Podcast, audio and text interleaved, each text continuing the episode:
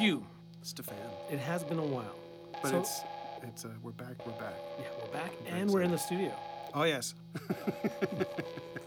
Always good to be here. always. Uh, and today we have a guest with us. Wow, Which is not I'm that excited about surprising. I mean, we, we, we have guests quite often, hmm but uh, but not this guest. No, he has never been a guest before. No. Have you, sir? No, I have not. Would you like to introduce yourself? Should I write my name on the wall? Well, okay, but But you'll don't have to wash it off then as well. Jeff, I don't know if Jeff's gonna be okay with that. You're listening to the Can't Sell This podcast, dedicated to projects past that never saw the light of day, with your hosts, Hugh Elliott and Stefan Grambart. Where'd you get the sharpie? All right, introduce yourself, sir. Uh, my name is John Rooney, Okay. and I am here as a guest on your show to talk about, I guess, pitchings and pitches and things Pitchings. I can't sell. Pitchings. And pitchings. Pitchings. Okay. John, we actually met before I was in Toronto. Wasn't Yes, when you were in Ottawa. Yeah, through the animation festival. Yes. And at the time, I believe you were, you were working at YTV Uh, yeah, or Corus. or as a- course, right? Right. As, a, as something that grows and gets bought and bought and bought. So Mm-hmm. the time I met you it was called Corus, but they had owned uh, several stations at the time, and they were they owned YTV and Treehouse, and I believe we had just launched Nickelodeon. In Canada, then, yeah. and I was uh, director of programming for all of them. So that's a pretty big deal. It was it was lots of fun. I watched cartoons for a living. nice. So we got to know each other because of the animation festival, and then I think at some point I was working on some stuff for, I believe it was already Teletoon at that point. Well, yeah, I think you were at Secret Location. Yeah. And then when I had left Corus to work for Teletoon, which ironically Corus owns 50% of, so you're kind of like leaving your family to live with your cousins that live across the pond for a year. Um, uh, and worked there for two years as director of programming, and then um, then left to be out on my own as a consultant. And I've been doing that. Yeah. And so you, we met again when I was probably in the consultant phase. Right, right. So when Hugh and I started the show, um, one of the people that I, I thought of as having on as guest was you because of your background in programming, going all the way back to that first meeting in Ottawa where you were looking for content. Yeah. That to me was like, okay, John's probably got some good stories about pitches that just didn't go well and probably has some good advice for people that are looking to, you know, sell or promote their ideas. Yeah. Um, Yeah, I would if you asked Yeah. me.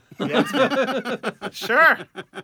Um, I have stories. The judging of whether they're good or not will remain to the audience, obviously. Well, Ooh, I like that. Um, but I have throughout my years of doing this, I've come across things where when people ask, "So how do I pitch? What do I need to use in a pitch? What do I do in a pitch?" I've come up with things sort of like what not to do when pitching. what not to um, do is almost as useful as what to do. and what to do and because i can't really when someone says well what do what do they like what what do these people want and what do they want to see it's like mm. well i can't tell you because we literally pitched something that was written on a napkin Right. And it was such a good idea that we said yeah that's fine we're gonna pick that up so you know but it worked Yeah. and and it was a show that aired on ytv for at least three or four years was in our top 10 it was called mr young Okay. um, that our at the time our, our director of development and our vice president took this pitch and was like literally was on a napkin. At least that's the story that I've heard. Hmm. Obviously, they probably had to do follow up with actual paperwork And a script. and a script You and, know, and the things that you need talent. to do. But it sort of came off of that's how it sort of worked. But there's always those things where people try to do that never ever ever really work out, and that's kind of what I sort of want to touch on um, because I find in schools you're taught things.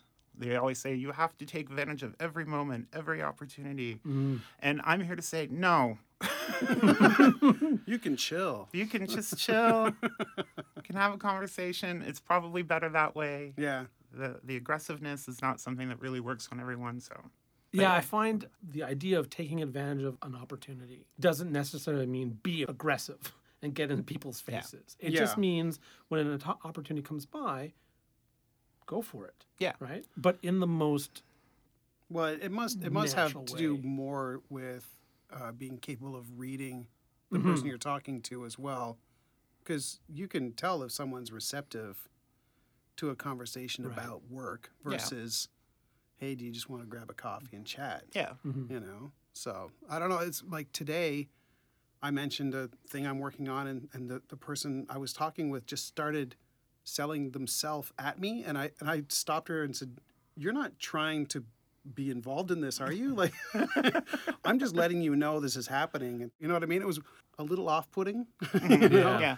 and i just kind of went i don't want to have this conversation Yeah. you know I feel like students aren't being taught pitching skills. They're being told that the pitch is important, but then there's no really follow through, or, or at the very least, the type of lessons that they're getting have a lot more to do with prototyping and a lot less about. Okay, well now you're in front of this person mm-hmm. that could potentially be an investor or is a you know a broadcaster. How do you pitch them your Yeah. idea, right? And I always say about a story, don't sell it like you would tell it, right right? Uh, like Sixth Sense. And I'm sorry for anyone out there who hasn't seen Sixth Sense, but Oh, I think there's a point- moratorium on spoilers at this point. But Yeah. you don't pitch Sixth Sense by going through the whole story and then saying, and then you find out that Bruce Willis was a ghost all along. Like you literally start with Sixth Sense is a ghost story from the point of the view of a ghost who doesn't know he's dead right That's- because that is the hook. That's what's interesting, and that's what's going to sell your your idea. and if it was before the movie came out, it'd be like, go on. Yeah, I've never heard of that before.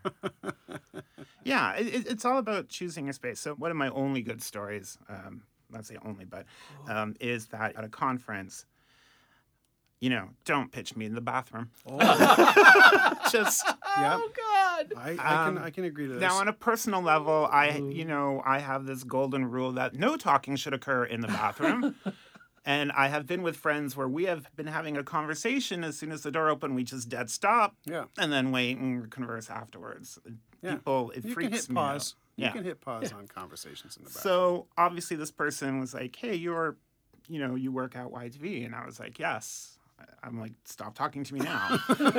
and he was now, like, "I've now got." one second. I'm going to be urinating, and I need to not know you're aware of it. Yeah. So oh, just let me do my thing. you know, it's like, "Well, I've got this show," and I'm like, wondering if there's time I can talk to you about it. And I'm like, "Well, not, Not here." now. And I was kind of like, "Do I?" You know, I don't want to be rude, but at the same time, I'm like, "Dude, seriously, like, no." There has outside to or be a there has to be a point where you can you can just say this isn't the time. Yeah, um, I was a little green, so I think I kind of was like, um, okay, um, we'll talk later outside. We'll check my schedule or something. So I did sort of deflect it, Oh, good. but but I wasn't sort of it wasn't that sort of like you know this is the wrong time or Mm. whatever. Far more diplomatic than it would have Um, been. And, and then the thing is, and this is where it comes back to the schools, is the schools always say if you see someone at a party, you have to make every opportunity to go and introduce yourself and Mm-hmm. get to them there. And it's like that stuff does work, but when it does work, it's more of a casual. So it really is a casual sort of, you know, when if you see them alone or something, go up and say hi. My name is so and so. Big fan or whatever. I know you work for here.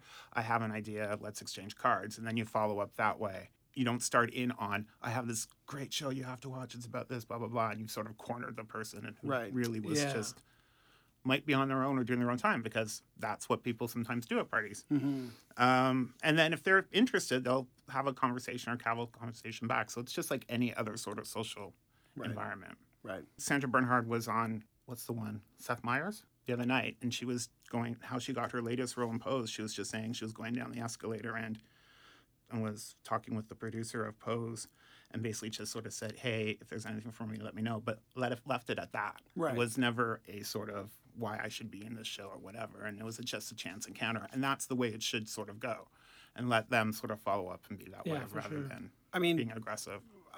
in in defense of that side of it, she's already she's famous, so it's easier for someone who's famous with talent to say, "Hey, if Yeah. there's something for me," I mean, that's Yeah. fine, you know. Like she could say that to nearly anyone, Yeah. and as long as they're a fan of hers, they would find something for her to do. Yeah.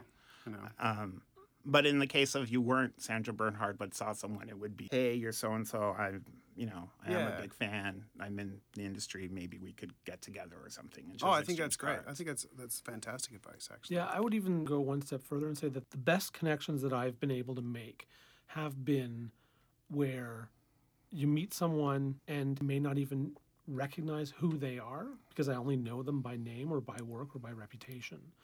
And then, you know, meeting at some conference party and hanging out with this person, don't know who he is, and then the next night fi- figuring out that they are one of my favorite motionographers mm-hmm. and being like, oh my God, that guy does amazing work. That's so cool that we hung out all night and chatted and had drinks and had a good time. Now I have this connection with this person that has nothing to do with work. Mm-hmm. And so the party situation is being able to have a normal social conversation with someone and, and like you said, end it with like, Yeah. I'd love to talk up. to you. Yeah, let's follow, Follow up up later. on." professionally later. Yeah. Yeah. Because think about any job interview you've ever had. If the people already like you on paper and they ask you to come in for an interview, it's it's to see if you're a good fit like socially and if you're not like a, a, a, a Giant bumbling weirdo. yes, thank you. you really I'm dragged like, that one out. What is what is the uh, What's the- diplomatic way that I can a say giant this? bumbling weirdo. How do I say that in a, a nicer way? but yeah, so I feel like it's the, it's the same in reverse. You know, you meet someone, they're like, okay, this isn't just some horrible idea that I'm going to have to somehow say no to. For we sure. had some for jokes, sure. so Yeah. yeah, Yeah. it's like a vetting process. Um, the other thing I always say to people is, so you've got your interview, you're you're going into pitch, you're meeting with them. Um, do a bit of research beforehand. Know who your audience is. Just because you have an animated show, just because you have what you think is a kid show, is not necessarily what they perceive as a kid show. When I worked at YTV, we were known as big on anime in Canada because we had sort of brought Pokemon in and sort of built that whole culture across the country. But that meant that anyone who produced anime thought we would air anime. Right. So I remember showing up to my desk with a giant big box from a company saying, take a look at our screeners and see what you like. And yes, it was anime. It happened to be pornography. Jesus. But um, then I was like, well, this is. so this they were is the 2 a.m. to 4 a.m. Yeah. Except I think we're one feed, so it would have crossed. They're don't all blue and nui. Yeah. so it's it's kind of like, no. Yeah. and it's So kind of like you've just work. yeah, this is shipping and handling. And I was like, did you just sort of think that because one company does this, this is what it is? You should Wow. just sort of look at the thing. I mean, that's an extreme example, but there are th- uh, things like that where if you haven't researched what the channel is doing now or what the content company is doing recently, you may have in your head what it used to do. Right. And you're mm-hmm. kind of like, yeah, I remember MTV or Much Music. You the VJs, they show the music videos. And it's like, yeah, Much Music hasn't shown videos in like ten years now. So Right. do a bit of research and do a bit of research on who you're talking to and who's going to be in the room with you, so you know exactly what they are and what they're capable of. There's always the chance that you're not talking to the person who actually greenlights. You're talking to the person who's going to pitch up to the person who greenlights. So you want to make sure that you make those contacts and make those friends, and don't dismiss people who are not the gatekeepers. Right. We've had that happen a lot in the past where I've gone when I was like first starting out meeting people and they're like, well, I wanted to actually speak to so and so. And I'm like, well, so and so's not here and you've got me. Tell me what you would like to do. I Are can you tell sure you this is the route you want to take? I can go, Are you sure you want to be rude to me? so, I, so I can let them know you're rude to me. yeah. And that's the other thing. I've been in the room with my bosses at the time or whatever, and people come in and you see them just pitch directly to the boss and not to the people who are there who Who would be the audience essentially yeah. for the meeting, right? who, who also may have some sort of influence on that because you know everyone at every position is is busy with their thing Right. and you know you know my job could be i'm the one that knows what the trends are out there but my boss knows story and everything so mm-hmm. you know if you're saying this is the hottest thing in and i haven't heard of it you know i'm going to go report that sort of back after the meeting so you got to make sure that i that everyone in the room's been part of that conversation Right. or and then don't just assume that based on stereotypes that if I'm talking, I'm going to talk to this person because this person seems more authoritative, or they're or they're giving me back feedback, but it's the other person that's actually the the gatekeeper. Right. Mm-hmm. You have to make sure you have the whole audience engaged and you're focusing on both of them. As Yeah. you look back and forth, Yeah. Stefan and I. Sure, I get both of you. well, it's, Well- it's easiest thing. I was just going to say, like this. Hugh, uh, we've we talked about this before, maybe not on the show, but we've talked about how with digital media, there's the added complexity of some of the people in the room might be the, the technical expert, uh, whereas the key executive that's in the room, who you feel as when you're pitching to them is the one who makes the final decision, they rely on the technical people to ask the right technical questions. Right. And it happens so often where uh, in a pitch, uh, someone will not understand the technical side of what they're pitching because someone else, they're just a salesperson. And the team came up with the actual pitch document that has the creative and the tech and everything. And the problem there is that if you're only pitching to an executive or another salesperson, being dismissive of the technical side, they'll just report they didn't answer my questions. Yeah, or yeah. worst case scenario, if you try to fake it, Yeah. thinking these Right. guys won't know what I'm saying, but there is a guy in that room who definitely knows, and now he thinks you're full of shit. Yeah. Yeah. Well, and so uh, may I ask now as a consultant are you do you, do you help guide programming for various channels or as a consultant what, do you, what is your role now? It, it can be anything. Um, I'm, I've pitched myself as a jack of all trades consultant. okay. One of the things in my career is I've touched on so many different areas that there are smaller projects that I can do that wouldn't necessarily have been part of my purview when I was working. Okay. So, as a programmer, not only are people pitching to you, you then have to pitch to everyone else. Right. So if we agree that yes, this is the show that we want to buy or create or whatever, um, then I have to sell that to both sales and marketing, anyone really, to sort of get them on board that this is such a great show.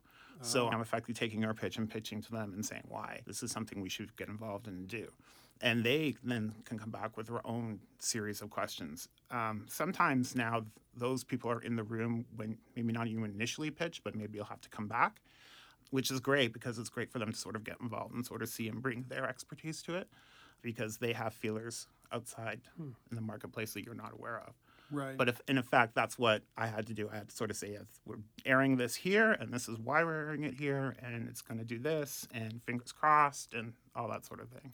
And do you find that that thanks to your uh, extensive experience before being a consultant, that you have s- tentacles within the industry that help to guide decisions for yourself? Um, yes and no. Um, a consultant, one of uh, it's great to be a consultant, but att- but essentially you're also not an employee. Yeah. So uh, your stakes within it is that you do want it to succeed, but you're not tangentially tied to it. So you really are just giving advice, uh, good, thoughtful advice that is well worth the money you're paying your consultant. But at the same point, you know they can do whatever they want with that sort of advice that Right. they're paying for. So um, I it, I get to see a lot more things sort of evolve and see how it goes from start to finish. So I have developed a couple of projects with studios Okay. with other writers and creators. So now it's just waiting to see that next evolution that I may or may not be part of, I see. which is interesting. So it's nice to sort of see that. But then I've done tons of research for another studio, which was like what's happening in the world today because they want to get into the kids business. Um, so they've been successful in like reality and whatever, and they just want to expand their portfolio. So I brought it and sort of say, well, this is sort of what's happening now. This is areas that you could possibly fill in, and then sort of work on that sort of that way. Cool. One of my cool. first consulting gigs that was the funniest thing was with um, a family channel where it just bought by DHX, and I was like, oh great, I've worked with all the major kids brands now. I don't know where to go from here. I have to say, John brought notes. It brought John, notes. can you Has to be remember- the first? Is he the first? Yeah, I don't. I don't think anybody else has brought. I know. I was like, this is going to be super But weird. but you know, in in fairness, Nick did make sourdough bread based off of a spreadsheet. He oh. did. Oh. yeah. yeah. I can't do that. No. Well, that's okay. You Sorry. can consult on. I can consult on the making of The sourdough bread was ridiculously good too. Oh, that's So I missed that one. yeah, I missed that one. Um, yes, I'd like to give some advice to the uh, pitchies, the podcasters people- in the room. No, you guys are doing fine. I like this whole conversational thing. I've listened to several of your podcasts. It's Oh, it's that's good. great. It's good to hear. Um, So yeah, sorry. You have some advice for some pitchees, for the pitchers, pitchies, not pitchers. the people accepting pitches. People accepting Okay. pitches. Um, respect goes two ways, and you need to respect the person who's pitching to you. I I will not mention names, But when you try to arrange a meeting in January and then you keep canceling and canceling and canceling and canceling until finally you get it in May, which did happen to me, Oh wow. um, it's kind of like, why do I even want to bother? Why would I want to talk to you at all? Yeah. you know, I get that you're busy and things happen, but that's kind of ridiculous. Mhm. And so you got to think that, you know, my time is just as valuable as their time. Yeah. Even when I've been green growing up, that was sort of thing depending on who we were with. The amount of time people were checking phones while during things and stuff like that. And I know it's a bad habit we all get into, but you need to respect that this person who is new and is young and is, is trying to break the way, you need to give them all the full attention that you would give someone who is more seasoned that, you know, is high up in, Yeah. in the ranks as well. Yeah. And you don't know when the next great idea is going to come. exactly. You. And your 'em attitude a chance, right?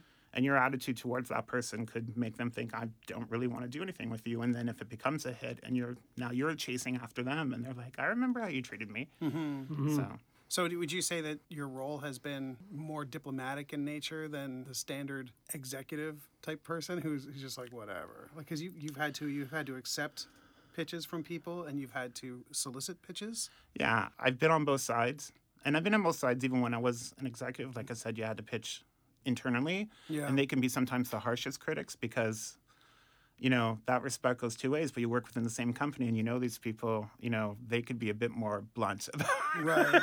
Right. certain things than you would want to be. But uh, yeah, it's just everyone deserves the same sort of respect. So you have to make sure that you're listening. And even if you know this idea is going to work, you have to think about how you want to convey to them that it's that they need to work on it or it's not going to work, and think about another way. Yeah. Um, and try to do it in the I don't have to say try to do it in the nicest way as possible, but try to do it in the most constructive way possible. So that way they're not feeling you know dejected in a way. They're going to feel dejected. Everyone's going to feel dejected, but.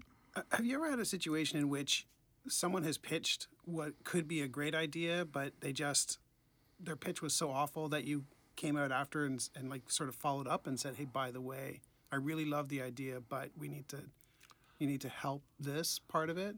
Not personally. No. That one I haven't really had happen with. Generally, if the pitch is really good, the next step in conversation is, well, do we think this person can or this company can carry off the Carry idea it that they're yeah. they're that they're pursuing, and then we will still talk to them about what's going on. So it takes a couple of stages after Okay. that.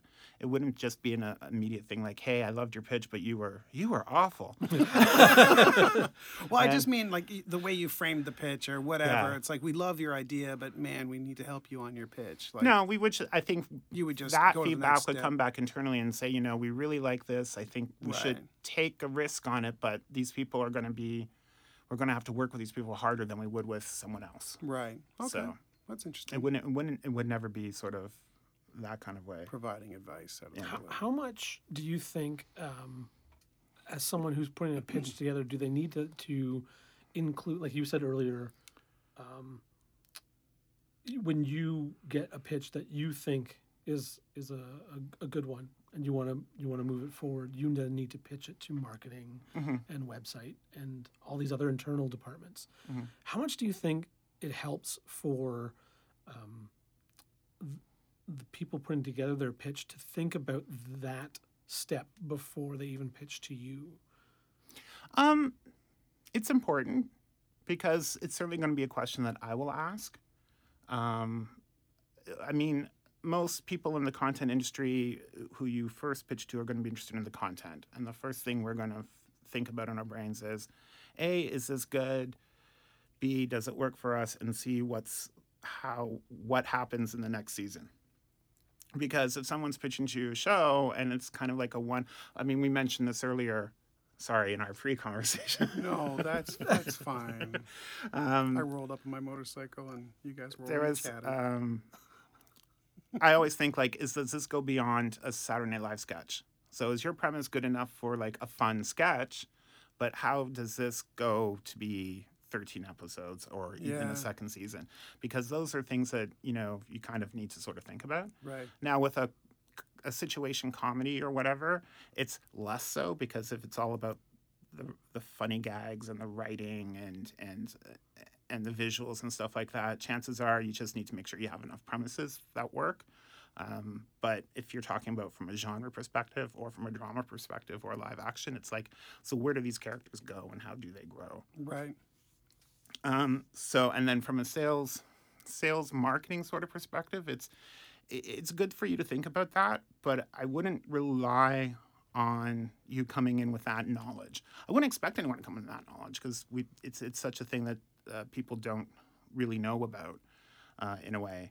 I but it'd be great if you knew a bit about the web and what we can do to be have longevity and stuff like that. Yeah. Um, especially in the kids side, it's a dirty word, but we always think about L and M licensing and marketing. Okay. So, because kids programming, you know, you could sell it around the world, but at some point we need to think beyond that uh, in order for longevity to keep it going.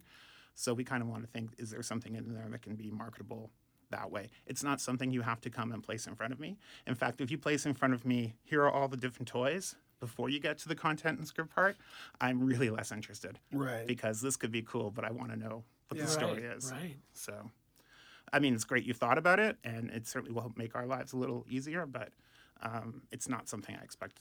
Is there is there such thing as a pitch with too much detail? Like not Yes. just in okay. I, I worry about pitches with too much detail because I worry about flexibility if we decide to change something, or if we need to change something because it's just not going to work. Right. So if you're very rigid to your story of, and then in episode 276 in season seven, you know, it's just like, well, you know, is is there room for flexibility? Now there are. I tell people if this is so meaningful to you that you can't have this cut and this has to happen, then you go with that.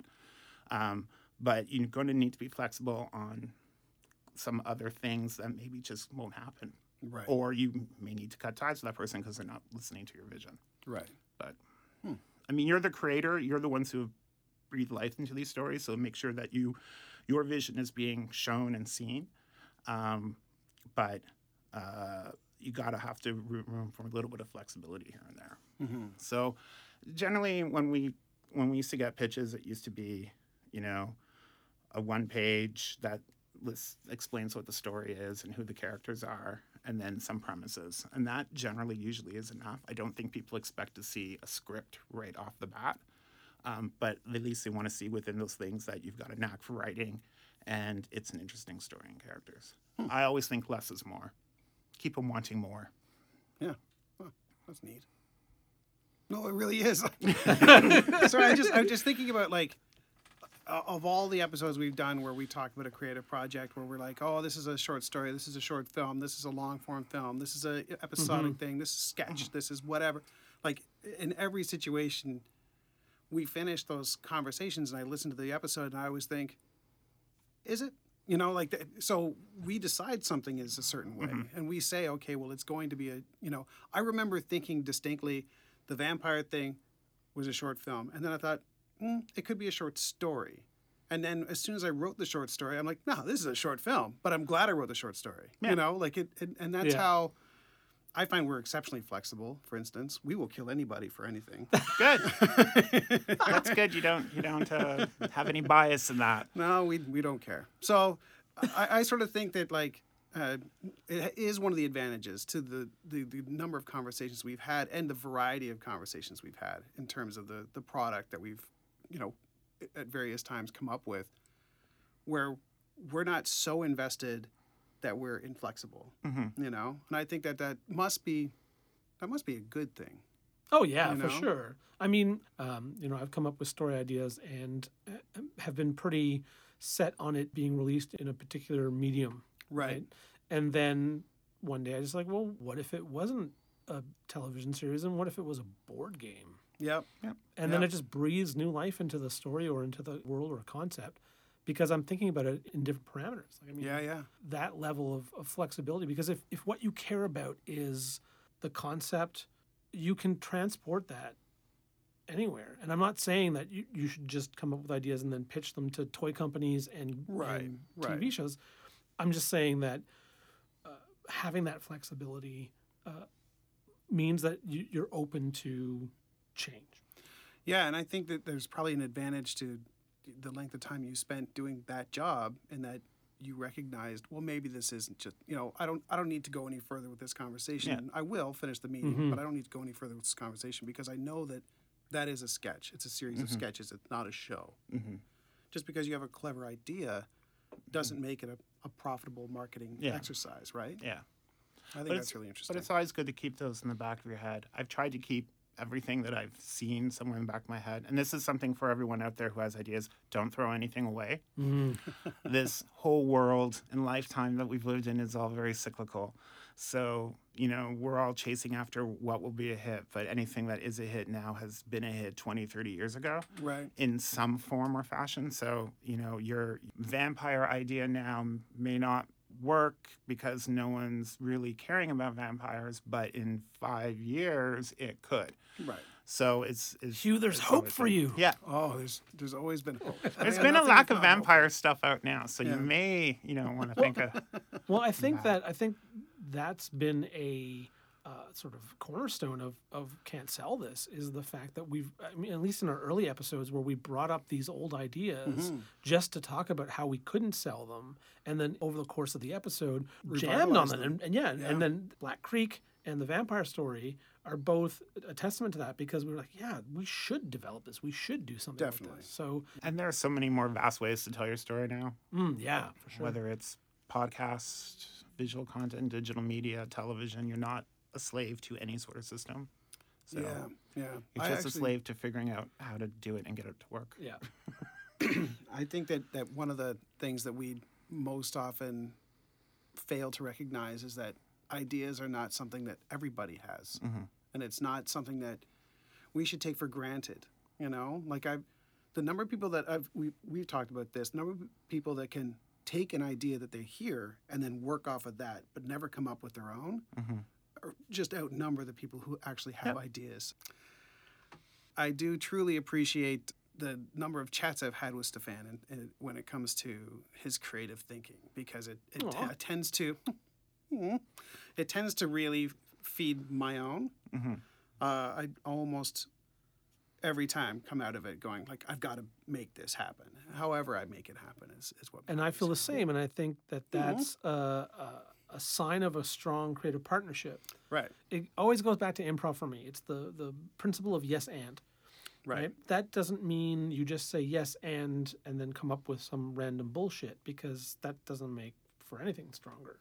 But if you have two people and one of them says, "Hey, I have an inception for an idea," and then the other person says, "Yes, and this," and then the other person says, "Oh, that's good," and this, right. and you keep building and then by the end of an hour you're like wow we just built something Mm-hmm. out of out of out of one small kernel of an idea and we were able to develop it into something that is far beyond where we started Yeah, it's rare i think to find people that not only are creative but also that you gel with yeah. Simpatico. exactly that's a good word I don't.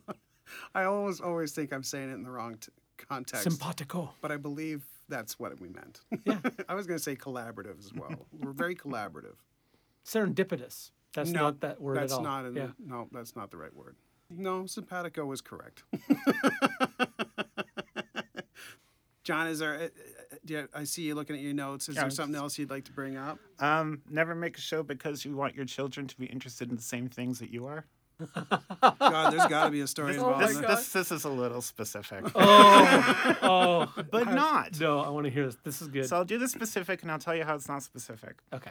Uh, I was uh, taking a pitch with a writer director, and his whole idea was uh, an animated show about five kids who solve mysteries. Okay, we've seen this all before, but how are you going to make it different? And he said, well, the thing is, is that they're out of they're out of school and they're and they solve the mysteries that pertain within the school, but their secret headquarters is under the eighth hole of this golf course.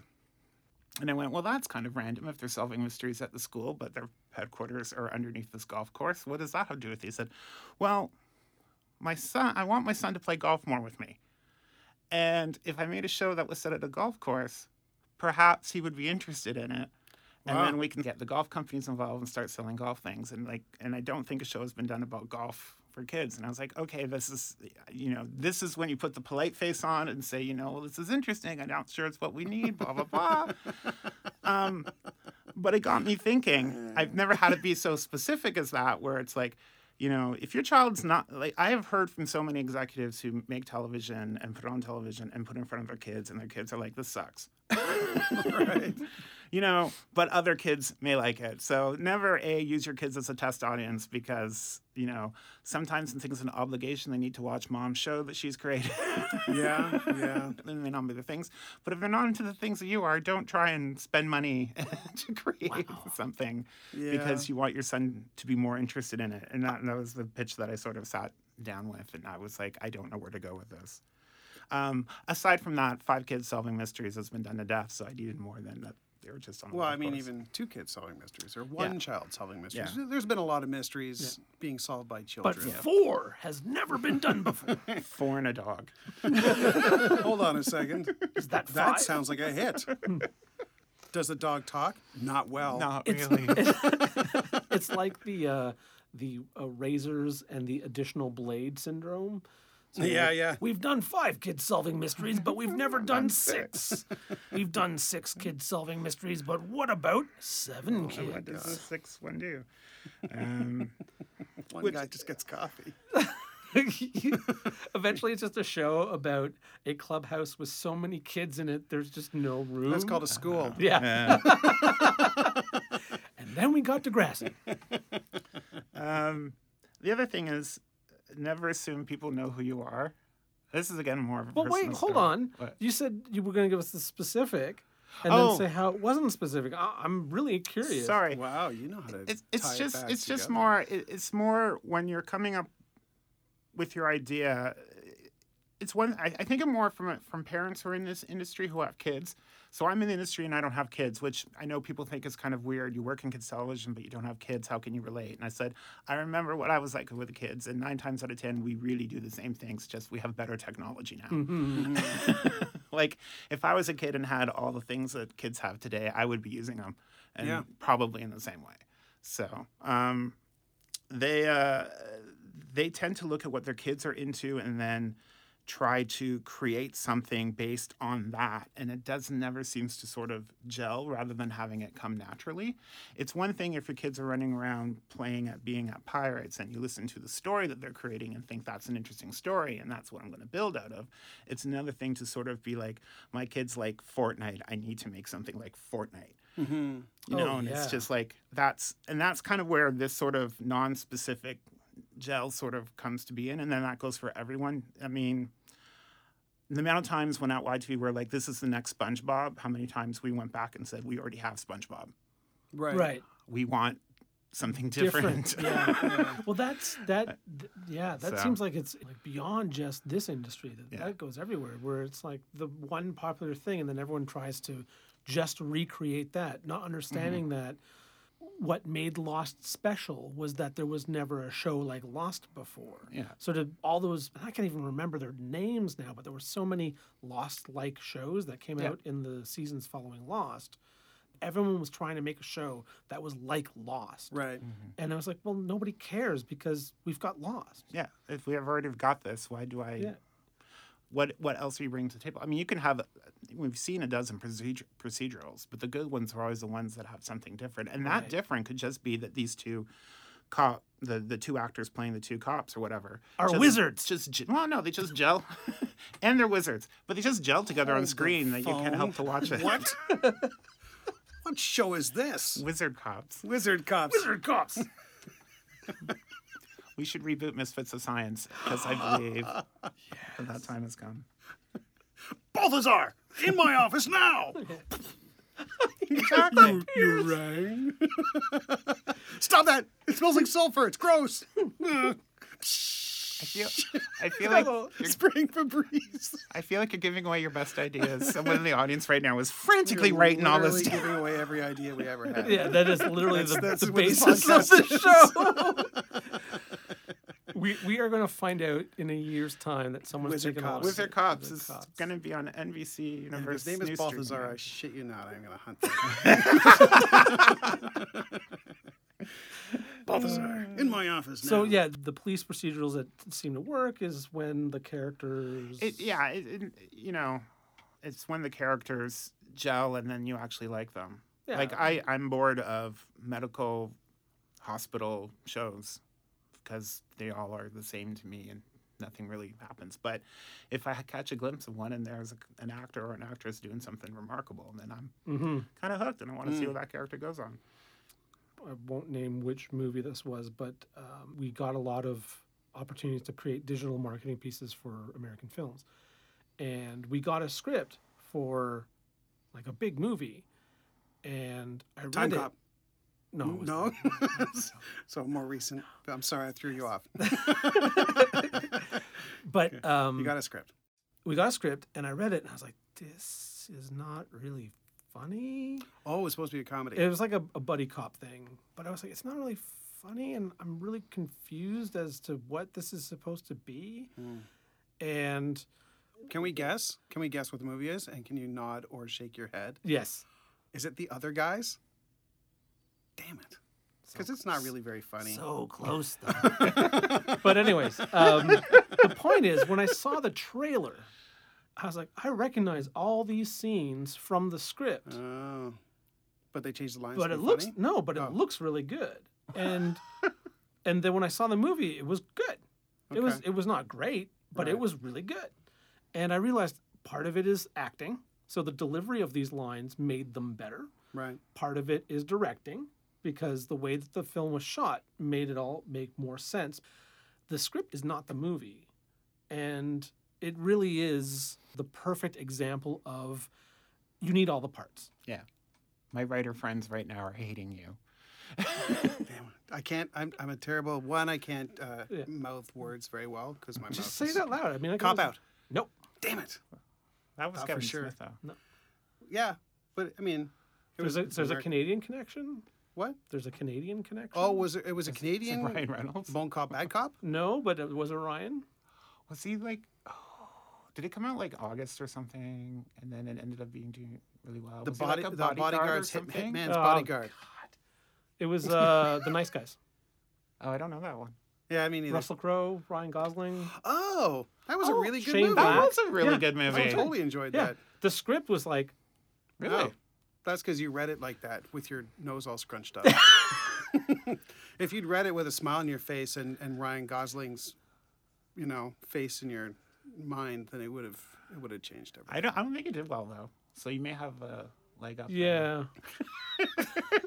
I thought it was great though. I Yeah, thought it was I was. really did was- too. it I thought really it was good. good. Yeah. But it just reminded me that seeing something written on paper Mm-hmm. is not the same as seeing the film. And it's one of the reasons why, when you say adapt a book for film, there really has to be a transformation of that content Yeah, yeah. for to sure. work in film, right? Uh, and I mean, th- rereading it after having seen it, being like, oh, okay, now This makes more sense. you need this vision, you need this delivery. From script to when you saw it, did you notice lots of revisions to the script from what you first read? I only read that one script. Yeah. and then saw the film and i would say yeah there were definitely some changes but a lot of the was the same and the the general uh, flow of the film was the same and like i said felt very bizarre on paper but when you see it shot Yeah. it makes perfect sense because a lot of the stuff that goes into a film isn't in the script Right, Yeah. right. So- Well, that's very cool.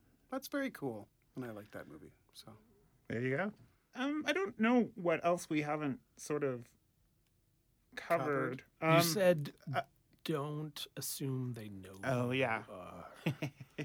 Oh wow, that was I made a social faux Both pas recently, and m- my friend said the person's name, and I was like, "Oh, hi, hello," and I was like, "Do you work with my friend?" Uh, and they were like, "No."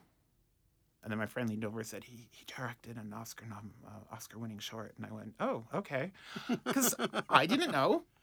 And, Yeah. and and and don't be offended either and, and you know he was a little miffed um i guess um and i was you know i sort sort of try to apologize but how do you apologize for that because you just it's an honest Didn't know. mistake.